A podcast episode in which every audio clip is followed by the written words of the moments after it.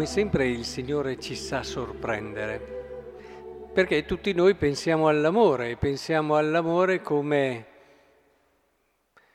un qualcosa che ci prende, ci affascina, quasi ci rapisce, perché incontriamo qualcuno, qualcuno che ha qualità, che ha capacità. Eh, pensate a Gesù, Gesù una persona affascinante, una persona ricca, una persona che aveva una tenerezza, un'accoglienza, ma soprattutto era irresistibilmente vero. E, e quando con, conosci una persona che ha una sua verità, da cui deriva quell'autorità di cui parlavano molti, diventa realmente irresistibile. Bene, tanti di noi, se hanno avuto la grazia, il dono di poterlo incontrare, di poterne, e potersi lasciar sedurre e quindi decidere per il grande viaggio, il grande esilio, eh, verso quell'avventura stupenda che è il seguirlo,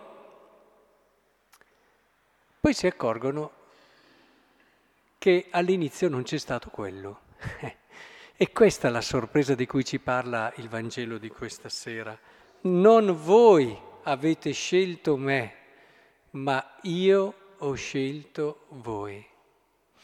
E solo quando si arriva a fare questa esperienza, sì, subito affascinati, attratti, presi, decidiamo di seguire, ma poi incamminati, ecco che ci accorgiamo che prima che noi fossimo presi dall'altro, l'altro era rapito da quello che eravamo noi e ci aveva già eletti e scelti. Questo è ciò che chiude il cerchio dell'amore.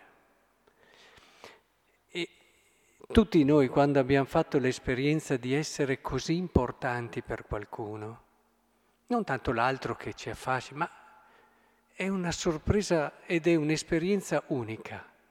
Ti accorgi che l'altro è quasi turbato quando ti pensa, perché sei qualcosa di irresistibilmente bello per lui, attraente, qualcosa che ti porta a, lo porta a scegliere te. E quando ti vedi scelto tra tanti, migliaia, miliardi, mettete quello che volete, e cominci a intuire che l'altro non può più vedere il suo futuro senza di te, indubbiamente ecco che chiudi quell'esperienza d'amore che era iniziata quando tu avevi scelto l'altro perché era entrato dentro di te con la sua bellezza e la sua verità, il suo amore. È importante questo perché abbiamo sentito nel Vangelo, ci sono tutte e due le dinamiche, se vuoi venire dietro me, rinnega te stesso e vieni, il giovane ricco, lascia tutto e seguimi, eh, i primi apostoli, venite, seguitemi e poi, dopo che hanno fatto un po' del cammino, ecco che Gesù gli rivela l'altro aspetto dell'amore. Guardate che prima ancora che voi vi decideste, io vi avevo scelti. L'elezione l'essere scelti è una dimensione così umana, ma anche così divina. Non c'è amore senza elezione. Attenti, eh, perché su questo tante volte si sono sentite teorie non corrette. E, ehm, ad, ad, alcune persone generose, eh, molto impegnate, che fanno tanto bene, però certe pagine del Vangelo danno da fare. Anzi, andiamo indietro, prendiamo la parola di Dio all'inizio, quando Dio sceglie un popolo, dà da fare. Ma come? Non deve amare tutti? Non deve salvare tutti in modo uguale? Perché ha scelto un popolo? Eh, perché ha scelto un popolo? Perché non c'è amore senza elezione. Non è possibile un amore senza una scelta, che poi dopo questa scelta porti ad una salvezza universale.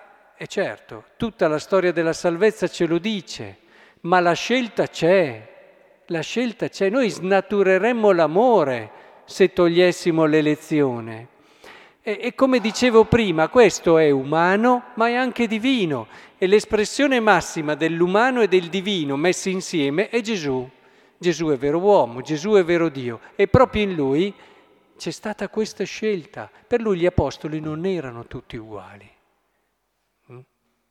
C'era Giovanni, che era l'apostolo che lui amava, in un modo tutto particolare e speciale. Vuol dire che non amasse gli altri? No, vuol dire semplicemente che l'amore si costruisce e, si, e, e cresce, si sviluppa attraverso un'elezione che poi dopo porta a darsi totalmente a tutti. Quelli che dicono no, no, bisogna amare tutti in modo uguale, indistinto, che è elezione, rischiano poi alla fine di non amare nessuno, sapete, perché non hanno mai nessuno a cui consegnarsi e non si consegneranno mai a nessuno, rimangono sempre lì in se stessi, chiusi in quelle si deve fare così, è giusto fare così, in un volontarismo che però è solo un aspetto e a volte anche immaturo dell'amore, quando è ismo. Tutti gli ismi, state attenti nella vostra vita a tutti gli ismi. Quindi è importantissimo che comprendiamo come si struttura l'amore.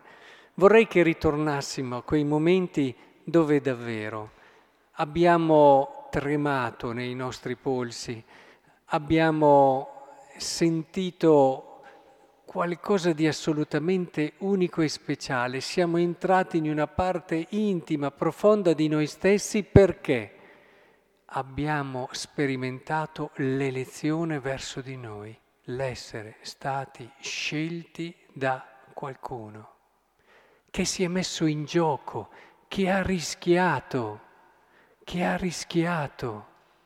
Tante volte anche le amicizie particolari, sì, dobbiamo amare tutti, ma no, ma però stai attento.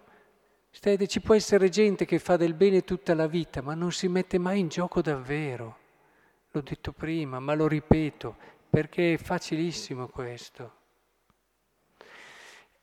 E quando vedi che qualcuno rischia, si mette in gioco proprio per te.